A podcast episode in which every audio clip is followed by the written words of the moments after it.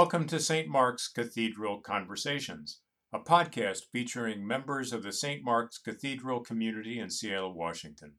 These interviews feature lives of faith and adventure, service and connection. Here's our host, Michael Pereira.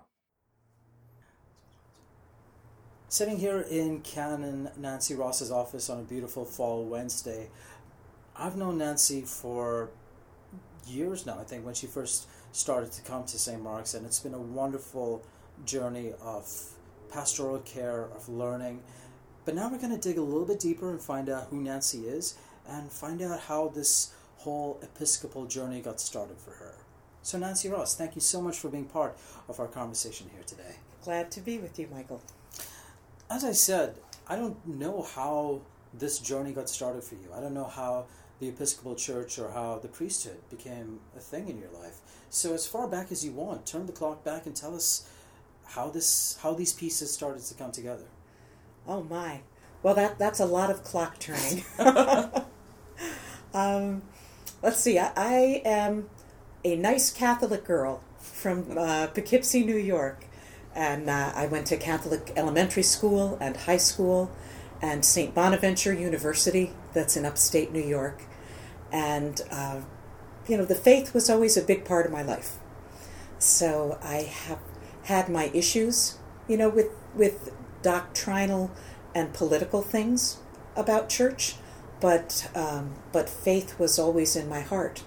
And I used to say, as I, you know, grew into young adulthood, that, you know, they, meaning the patriarchy, you know, cannot take my church from me.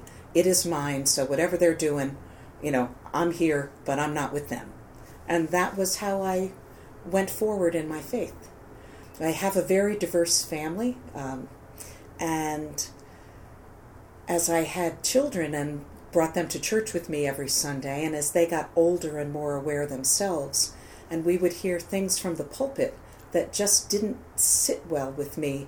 They didn't sit well as how I experienced Jesus and what I thought was right in the world for people who are followers of Jesus, mm. particularly homophobia, um, because I have a youngest sister um, who is gay.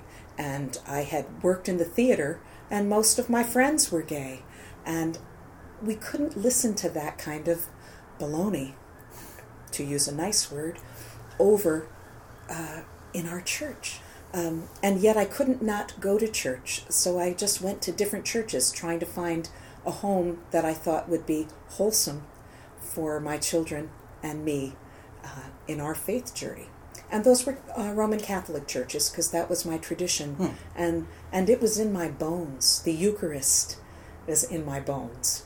Um, I wasn't looking for a different tradition, but for a church that would reflect my experience of Jesus. So that was back in New York.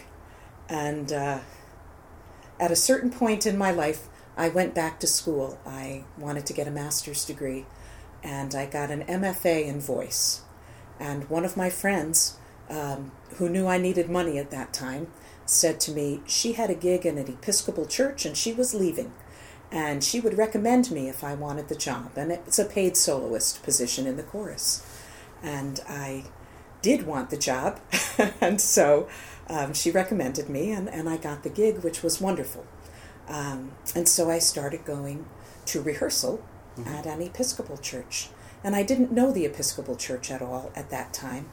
And so it was to my great shock the first time I went to liturgy because it's it was Mass to me. Our liturgy is very, very similar, almost identical at that time, um, to the liturgy in the Roman Catholic Church. And mm-hmm. I thought, what do you know? Other people do Mass. And I just had been so naive to that uh, in my younger life. So I was happy to be singing in a church where the spiritual practice fed me and right. spoke to me. And come to find out at that church, that there were many people who were gay.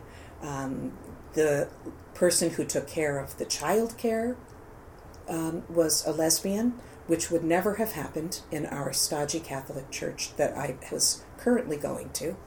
And also, um, her partner was on the vestry, you know, also would never have happened in the parish council at the church where I was going. And I thought, okay, this is my church.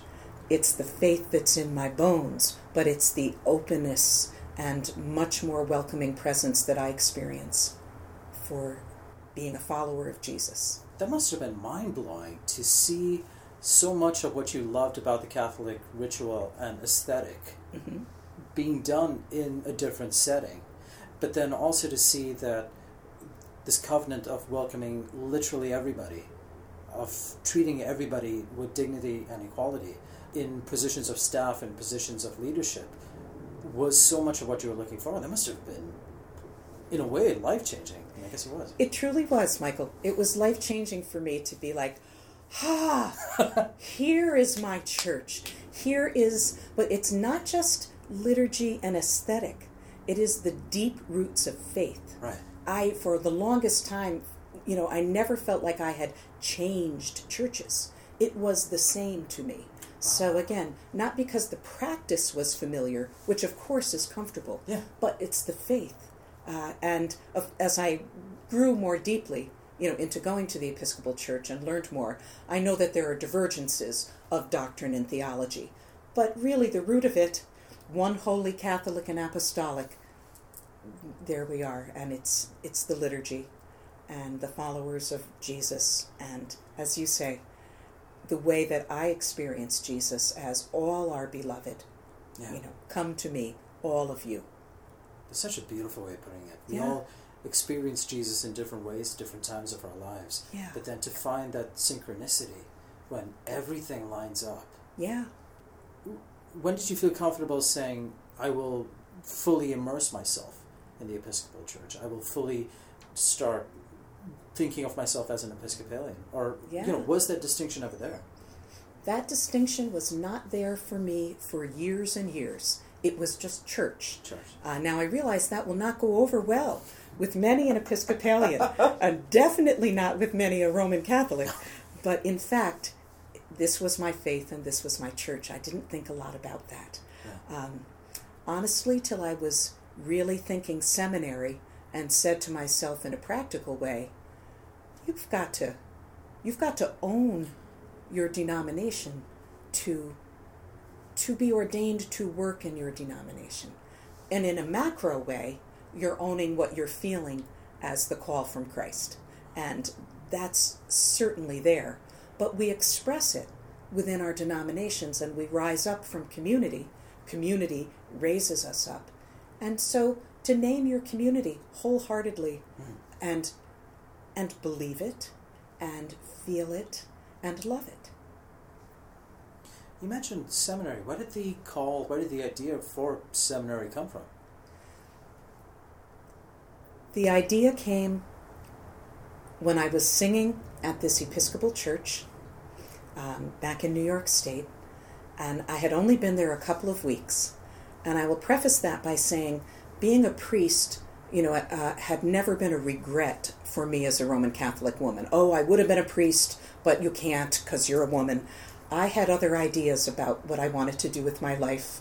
I wanted to be married and have children, hmm. so I hadn't had this yen for the priesthood, but I had always had this yen for more of God in my life, always seeking to get closer and to to have more and deeper spiritual life all the time. So here I am at this Episcopal church. I was only there a couple of weeks when the priest was on vacation. And the priest who was subbing for him that day, lo and behold, was a woman, which had never crossed my mind. And when I saw her come out on the altar, I just had this sudden, solid knowing deep in my gut that said, ah, that's what I'm going to do. Wow. And it sounds very much a contrived story, like this is the boil down that I like to tell in my elevator speech. but I'm telling you, Michael, it was that instantaneous, and it didn't feel like, you know, the angels are singing. It was just this deep gut, private thing in myself that said, oh, I'm going to do that.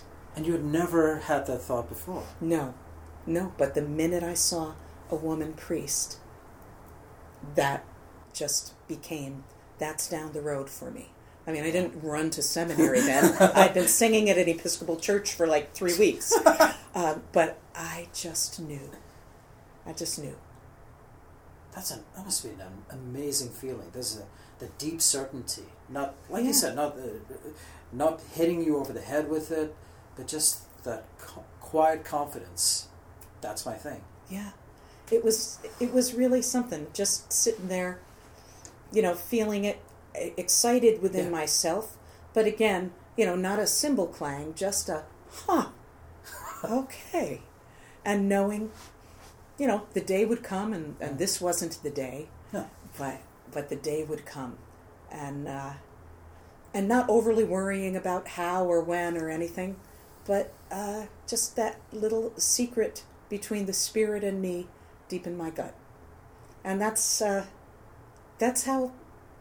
That was my call. Honestly, it, it seems very um, unremarkable or or hasty, but it didn't happen then hastily. Yeah. But uh, You took your time that, when that's you were but ready. that's where it came from. Yeah. So, how did St. Mark's come on your radar? Ah, well, I've been in Seattle for um, four years now, a little over. And uh, I moved to Seattle after I had finished seminary. Um, and I was in seminary a long time because I went half time while I was working full time. Um, and then I did a year of hospital chaplain residency. So I had finished seminary and I had finished hospital chaplain residency year uh, in California, where I lived. I had moved to California by that time. And um, I was to be ordained a transitional deacon in December. My husband got a job in Seattle in March. So he moved up here, and I finished my residency in August and moved up in September. And with my ordination coming, I had to find my way into the diocese here quickly. I had to know that I would be accepted in this diocese, that I would have a place to serve my diaconate, because you can't get ordained if you don't have a place to go. You know, it's not something you carry around all on your own, just shining with "Hey, I'm ordained." It's work. It's it, it's out of community. Yeah. So, um, so how did I come to St. Mark's? My husband wanted me to like Seattle. That's how. Uh, my husband scoped out that there was a cathedral here, and one day he said, um, "I'm going to show you something," and, and he drove me over to the cathedral, and he said, "You'll like this," because I was that churchy kind of girl. Well, he knew you. he did. so um, we looked at the cathedral, and um, and then the following Sunday I came to church at the cathedral, and that's how I came to be here. I introduced myself to the preacher and to the presider, um, and one of them was Dean Steve Thomason. And I told him, Yes, hello, I'm Nancy, I'm new here, blah, blah, blah. and he said, Well, you need to come tell me your story, which was a lovely, gracious invitation. And so I did, and he helped me get organized to serve a diaconate here. And that's how I ended up at St. Mark's. What was your first impression walking through the doors? look at this big empty space. Uh, I was from the Diocese of uh, California, where we have Grace Cathedral in San Francisco. Uh, it's very fancy. So I walked into St. Mark's and I was like, eh. How's that for an answer? I will tell you, I've never heard that story before. Okay. I mean, from you, from anybody. Well, that's my Good. very pedestrian self. Um, but that was in an empty cathedral. Of and course. um, then when I came on Sunday and it was full of people, I had a completely different feeling Oh. of being in the space and loving the way it was so much more uh, horizontal uh, as opposed to people sitting a thousand rows deep and Right. being very far in the back and the openness and the big white pillars and um, the altar being so much closer than it is in uh, other you know fancier cathedrals where you know the people shall not come up there um, and it just left me with this warm feeling um, that has grown and grown, you know, with every time I've been here. Did you start as a curate? I started as a transitional deacon. As a transitional. So what was it like serving that diaconate here? It was wonderful. I I was so gratified and actually incredulous that it had happened so easily that I had come to church once and said hello to Steve and and and the next thing I know I actually have a place to serve my diaconate. It seemed like just like that. And uh, you know, the Holy Spirit's on the wing doing stuff. You just have to pay attention sometimes and um, so I was grateful and that's how I have felt every minute that I'm here at St. Mark's. Just grateful at the sheer serendipity. And a friend of mine corrected me when I said that and said, You mean grace. Yes, the sheer Ah, grace yeah. of having landed in this place and been so warmly welcomed, and then to start my diaconate here. Um, where, you know, we have Deacon Earl Grout here, who is a wonder. And then he was my mentor on how to do deacon stuff. Really? And so, you know, he walked me through many more times than a person needs to walk through something as simple as this is where you walk up the center, this is where you sit, this is how we do the wine here. None of that is terribly complicated, Michael. but I was so nervous. So I'd ask, I say, Earl, can we go through it one more time? He was just a delight and a joy. You, So he showed me, you know, how to do things and, and helped me feel comfortable. But um, I have told this story before, but the best thing anyone said to me when I started as a transitional deacon was the dean, Steve Thomason, said to me in my shaking nervousness up there with the big, heavy silver. Uh, he said, Someday you will knock over the chalice. Don't worry about it. And um, that just put me at so much ease. I can't even tell you. Um, because it does seem inevitable that with a table full of liquid things, something would get knocked over sometime, and you worry about it. Um, and just having said it, you know, does it make it more likely? Should I be superstitious? But, you know, knock on wood, I haven't yet, but I fully expect to. And now I won't feel like um, life will end because of what Steve said to me. and I think Jesus will be okay too. I've, I've overheard conversations with chalice bearers and the other people involved during communion that you know mix-ups will happen Mhm. things will be dropped things will be spilled yes. and we trust that whatever happens god is always in that process Yeah.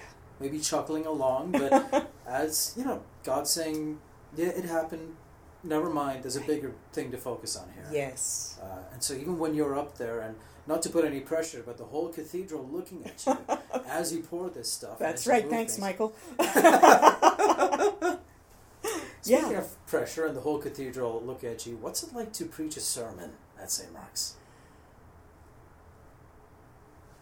I will say that it is a huge privilege to preach a sermon at St. Mark's um, because it's a very engaged congregation and it's a very open and welcoming congregation. So there is a lot of space to bring out what the Spirit is working on you with in your sermon. I don't feel like I'm carefully trying to censor myself or or find a, delicacies uh, not delicacy but a delicate way to say things. Um, i feel like what's happening in the creation of a sermon you know is is a certain kind of work. But then when you get up there uh, to speak that this is our work together the congregation and the preacher. And I have in myself, and I imagine many preachers do, um, this this thought that when you're preaching, it's not going to strike everybody, but there's somebody in the congregation today who needed to hear this from the Spirit. Not from me, but whatever the Spirit has helped me put together for Sunday. And I will say sometimes the Spirit's a little slow on that, but whatever it is that's coming out is what's supposed to be said that day. And there's somebody who needed it today. And I don't know who that is, and, and I don't need to know. And I trust that when I get up to preach. I know the feeling. There have been you know, inevitably sometimes when a sermon hasn't hit me. Mhm. I've appreciated it certainly, but it hasn't. Not mine, though, right? no names mentioned. Okay. But there have been other times sure. uh, when a message delivered by somebody in this conversation Yes. has just rung a bell in my head that stayed rung for a while. Mhm. And Right, and that's my experience as a person in the congregation or, Oh. and listening to Yeah. other preachers too. Sometimes, right, it just goes straight into your heart like an arrow, yeah, and then you're that person. Yeah. yeah. How did being canon for cathedral relations come about? And what does cathedral relations mean? Right. Well, in general, the the four of us who are priests here are are generalists. That's how Steve described it to me. Steve, the dean here, um, when I was coming on, and that means that we all do all of the priestly things. So we all do pastoral care, and we all do preaching, and we all do liturgical planning and teaching, and working in our ministries, and working with outside organizations and the community, because that's what a priest does. And Steve is interested in being a priest in all those ways, and recognizes that we are too. So we are we are priests who do the various priest things. Um, but in terms of keeping a cathedral running and, and doing the things you do, um, you know, certain areas will have someone be the point person. So before we had these titles, uh, you know, we still certain ones of us would be the point person for different activities and ministries and things going on.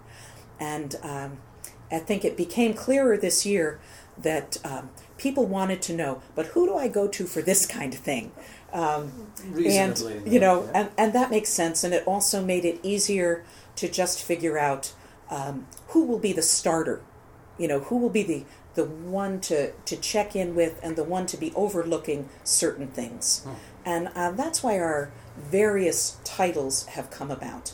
Um, so mine being uh, canon for cathedral relations. Steve talked about it to me about it being you know a lot of the external interface that we have um, so communications and community organizations and the ministries here that have a lot of external interface and you know what we're trying to do in the world so when we're trying to figure out what the name of it should be you know uh, he said it could be this it could be that and I said well i think that a good name would be the canon for world peace um, and he laughed and he said, Sure, but are you going to put a timeline on achieving it? or something to that effect.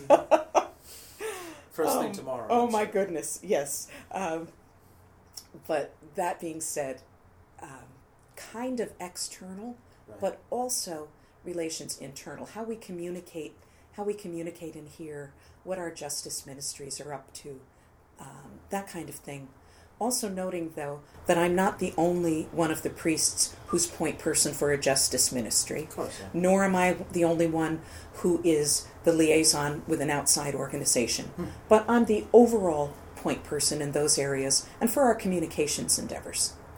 And it made sense for me to be canon for cathedral relations because my first career for 25 years was as communications director for nonprofit organizations. So my undergraduate work is in journalism and mass communications, and um, I did you know public relations and all of that kind of stuff for a number of organizations over the years. So you're bringing a lot to this table. So I have some background in it. Um, it's not where I want to have my uh, my eye, you know, all the time, and I don't need to Yeah. because we have a wonderful communications director. But I understand what's going on in that area. Yeah. To my knowledge, one of the one of the key outreaches that we do, among all the key outreaches that we do, and something uh, a program that you have championed so well has been the Sanctuary Ministry here at St. Mark's. How did that come about, and what do you do with the sanctuary ministry? So, Sanctuary at St. Mark's is a big ministry because there are so many people who are passionate about it and are part of this ministry and want to be active in the movement toward immigration reform and the rights and dignity of every human being, which is part of our baptismal covenant and is written into the statement that we have on the doors of the cathedral about what we stand for. So when we put those statements on the door back in 2016, we had to actualize them somehow. It's fine to say we stand for this and we stand for that, but what are you going to do about it? So the dean brought on the Reverend Pete Strymer to help us get started with a sanctuary ministry here and to figure out what that would look like. So for a year, Pete worked with us on bringing together all of the people who were interested and putting us into different task groups and figuring out what can we do? How shall we do it? How do we be effective here? Because what needs to happen isn't happening inside St. Mark's doors. It's happening out in the world. How do we best support that and go out and be part of it? So, one of the key things that uh, Pete set up for us is an arrangement well, not an arrangement, a partnership, really a family relationship with the Church Council of Greater Seattle. We were already part of and working with the Church Council for years and years, but in terms of this immigration work, um, the Church Council put us in relationship with Casa Latina, which is the big day worker center, workers' rights and education and family get together place of the Latino community here in Seattle. And St. Mark's is not that. And so for us to be in relationship with Casa Latina and open our doors to them as a safe space, if they would need somewhere to be, if they were going to be under duress from ICE at their own location on any given day. Um, that was an important part of what we initially got started with. And it has led to a great relationship with Casa Latina, uh, where we participate in activities there. They have participated in things here and come and speak to us on what they do, uh, their very powerful uh, domestic workers' rights, all the different things. So that was how we got started in Sanctuary. And that's where we get a lot of our, what I would call our marching orders. Uh, they don't tell us what to do, but they say, this is going on. Can your people participate? And I will send out the word, and anyone who can, you know, will will come and participate in all kinds of immigration rights demonstrations. We've been we've been down at ICE and Homeland. People have gone down to the detention center. When we first were hearing the horrors of children um, being in cages at the border, which is a real thing, you know, in front of um, ICE headquarters, lining shoes up and down the streets and speaking. St. Mark's participates in that as part of the church council, as an ally and partner of Casa Latina. That's important work for us. Um, we're engaged in uh, whatever is happening in this community. We're trying to get the word out to our community to be part of it. Um, and so that's a big part of it. And we also are a sanctuary church because all churches are sensitive locations. And the policy of ICE uh, and of the administration in directing ICE how to act has been not to violate sensitive locations churches, hospitals, schools. Now, that is not, unfortunately, inviolate because some of that has happened, um, but in general, and of course, there are thousands of years of history of churches being sanctuary. Mm-hmm. So, uh, we are a sensitive location, and so St. Mark's is to be a safe space. It is not against the law for ICE to come here, but they have respected the sanctity of a sensitive location and the sanctity of a religious space. So our entire campus is a s- sensitive location. And we do have um, Jaime, who is here in sanctuary with us, and we stand with him as he works to find legal channels to stay here and not be separated from his family. And our community is heartfelt and powerfully committed to standing with Jaime and for all the people that Jaime stands for because he is one man and you know if he can prevail that's a wonderful thing and our hearts will swell with joy.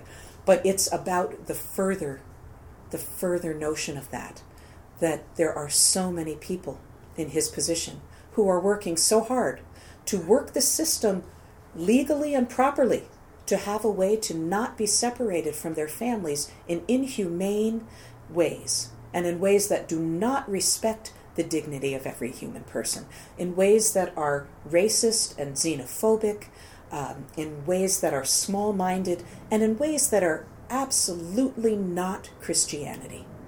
And so we stand with Jesus, and Jesus stands with the oppressed. Jesus welcomes the stranger. That's what we do in our sensitive location. It's how we experience Jesus. Yeah. I, I love that phrase you use, and that's why I just keep going back to it. That this experience of Jesus is not a is not a one time thing that we just do on a Sunday morning, but it is advocating as powerfully as we can for those who are the victims of injustice.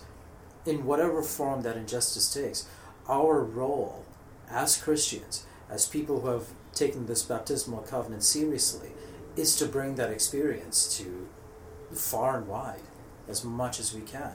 And that means work. Absolutely. It's a lot of work, right? Yeah. And I mean, it's been the work of the world for 2,000 years and before that. Yeah. We still have far to go. But it is our work. And we are maybe not to be the generation that sees it all come to fruition. you know, would that that would be so. But it's our work to be part of the progress toward the realization of the kingdom that is already and not yet.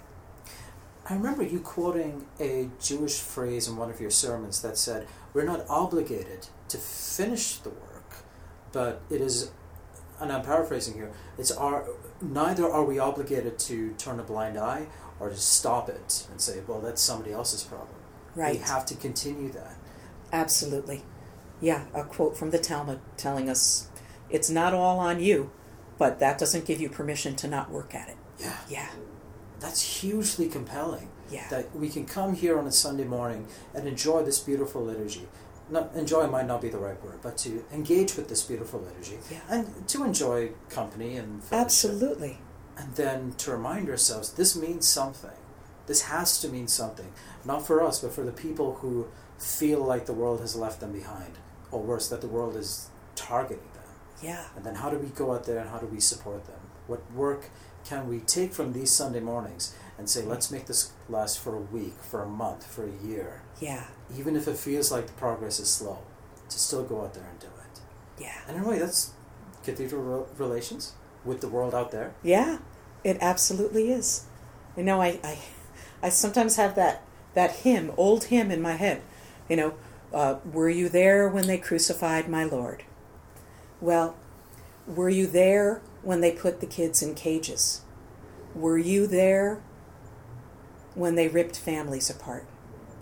Were you there when they were pulling over African American citizens and not white citizens? Were you there and what did you do?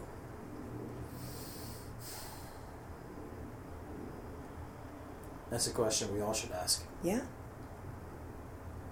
And hopefully the answer is in what we do. Right, that I did something. Yeah. I didn't fix it, although, you know, if I could fix it, I would. But uh, I did something. In the name of Jesus. Amen. This has been, I think, one of the maybe the only interview I've conducted where, where I've laughed as hard as I have in what we've talked about. But to to finish on such a powerful note that this is what we're all called to do. We're all called to be in cathedral relations, to take our word and our work out there to the places and the people who need it the most. That's our work as Christians. And that's one of the reasons it's so great being here at St. Mark's, because this is a very engaged community. And I am so glad to be part of it.